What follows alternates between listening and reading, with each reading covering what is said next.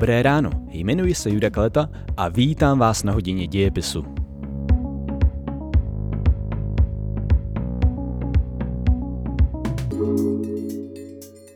Vítejte u poslechu hodiny dějepisu. V minulých dílech jsme si do podrobností povídali o tom, jak probíhala druhá světová válka na jednotlivých frontách – Nejdříve jsme mluvili o bojích na západní frontě v Evropě, poté o východní frontě a nakonec v minulém díle o zbytku válečných front, o jihovýchodní Evropě, o Africe a o bojích v Tichomoří. V dnešním díle si ve stručném přehledu schrneme všechny nejdůležitější události druhé světové války.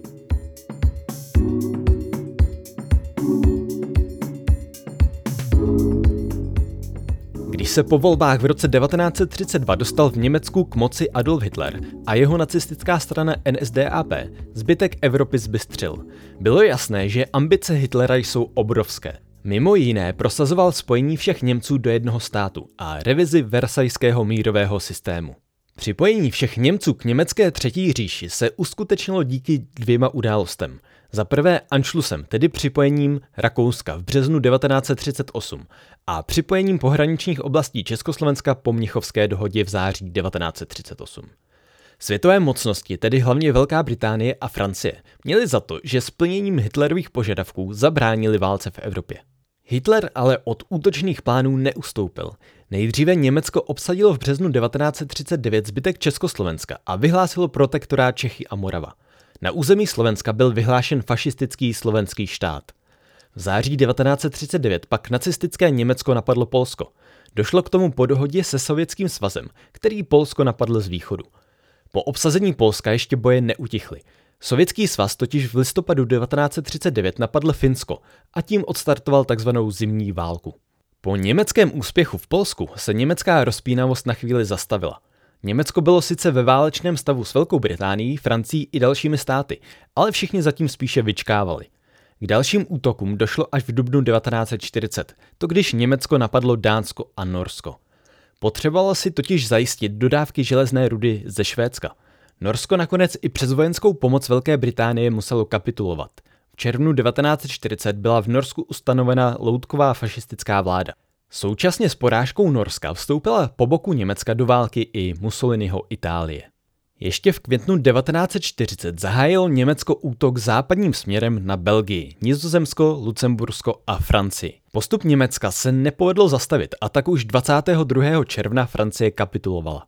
Po porážce byla Francie rozdělena na dvě části. Severní, okupovanou Němci a na jižní, vyšistický stát v čele s maršálem Peténem, který byl ale také pod silným německým vlivem. Po porážce Francie se Hitler pokusil dobít i Velkou Británii. Velká letecká bitva o Británii probíhala až do října 1940, ale Británii se v ní i za pomoci pilotů z jiných zemí podařilo ubránit. Boje se mezi tím přesunuly i do zbytku Evropy a do dalších částí světa. V říjnu 1940 napadla Itálie Řecko. Na začátku roku 1941 probíhala bitva o Tobruk v severní Africe. Na jaře napadlo Německo Jugoslávii. Důležitým mezníkem se stalo napadení Sovětského svazu Německem 22. června 1941. Sovětský svaz nebyl na útok připravený a Němci rychle postupovali přes Ukrajinu, Bělorusko a pobaltské státy. Zároveň začalo v oblasti Tichého oceánu Japonsko obsazovat francouzské kolonie a střetávat se víc a víc se zájmy Spojených států amerických. Od září 1941 byl v německém obležení Leningrad a na začátku prosince už Němci stáli i před Moskvou. Zde ale sovětská armáda přešla do protiútoku a německý postup zastavila. Významnou roli ve vývoji druhé světové války sehrál japonský útok na Pearl Harbor, americkou námořní základnu na Havajských ostrovech. K útoku došlo 7. prosince 1941 a už o den později vstoupily Spojené státy vyhlášením války Japonsku do světového konfliktu. Japonský postup v Tichomoří byl rychlý. Obsadili Filipíny, Hongkong a postupně i zbylou většinu území Tichého oceánu. V roce 1942 byly státy osy, tedy Německo, Itálie a Japonsko, na vrcholu svých sil. Německo si podmanilo většinu evropského území, Japonsko většinu oblastí Tichého oceánu. Situace se začala obracet až v červnu a červenci 1942. Nejdříve porazili na začátku června američané Japonce v bitvě u Midway. Na konci června začala bitva o Stalingrad, která trvala půl roku a nakonec skončila drtivou porážkou pro Němce – Němci museli u Stalingradu kapitulovat na začátku února 1943. V roce 1943 slábly síly fašistických států a spojenci přecházeli do protiútoku. Na přelomu července a srpna proběhla bitva u Kursku. Šlo o největší tankovou bitvu druhé světové války, ve které rudá armáda porazila Německo.